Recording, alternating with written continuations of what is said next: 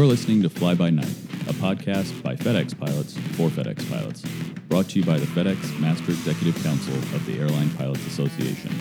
And now, here's your host, M E C Communications Chairman, Captain Chrisley. My guest today is R and I Committee Chairman, Captain Ben Douglas. Thanks for coming, Ben. The pilots' annual benefits enrollment period is now open. Remind the pilots what those dates are. So, Chris, open enrollment began October the twelfth, and it's going to end on October the twenty-sixth, twenty twenty. And what elections are the pilots allowed to make during this period? The big ones are the medical plans, the dental and vision plans. With respect to the medical plans, for domestic pilots, you have the option of electing the buy-up plan, the C D H P plans, which are also known as the consumer-driven healthcare plans. If you live in Hawaii, you have the Hawaii plan option. And for F D A pilots, your international plan is known as the Geo Blue plan. One thing to note on the consumer-driven healthcare plans, you have to make an election either for the H S A or H R A option.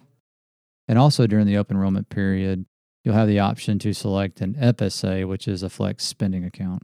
You can uh, elect supplemental life insurance plans offered by the company, accidental death and dismemberment allotments, and then there's some voluntary plans like the legal Hyatt plan or the critical illness and accidental insurance. Now, this is not all-encompassing, but those are just a few of the voluntary plans that you can elect. So it's important for pilots to make these selections during this enrollment period. What happens to the pilot that does nothing? So if you don't go in during this election period, then it'll default to whatever you chose for twenty twenty, with the exception that pilots must make an election for the F S A. Your F S A election will not default to the previous twenty twenty election. You have to go in and do that. Talk to the pilots about the new website that's associated with the annual benefits enrollment period. So we've moved to uh, FedEx Pilots dot b swift dot com. That's the new platform. It's interactive. There is a an assistant, uh, virtual assistant that'll help you walk through these processes to help you uh, better understand which elections would be more appropriate for your needs and for your family's needs. The R and I committee has put together a slideshow presentation with the audio that goes into a lot of these insurance benefits, correct?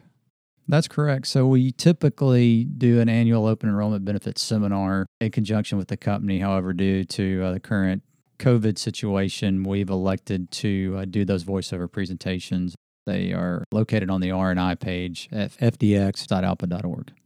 With regards to the FedEx Pilots dot b swift dot com website, are there any login procedures that pilots need to be aware of?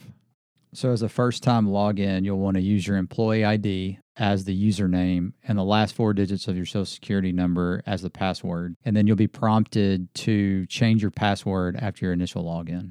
If a pilot has a question regarding the annual benefits enrollment, how would they reach out and contact you guys? So we would ask them to go to f d x dot alpa dot org, go to the P D R section, and uh, click on the R and I, and then just send us a message, and we'll uh, we'll we'll get back to you promptly and help you uh, work through any issues you may have.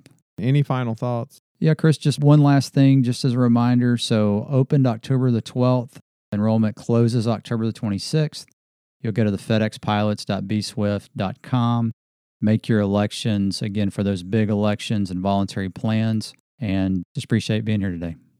Well, thanks again for coming, Ben, and thanks for listening. If you have any questions, as Ben mentioned, go to f d x dot alpa dot org and utilize the P D R link.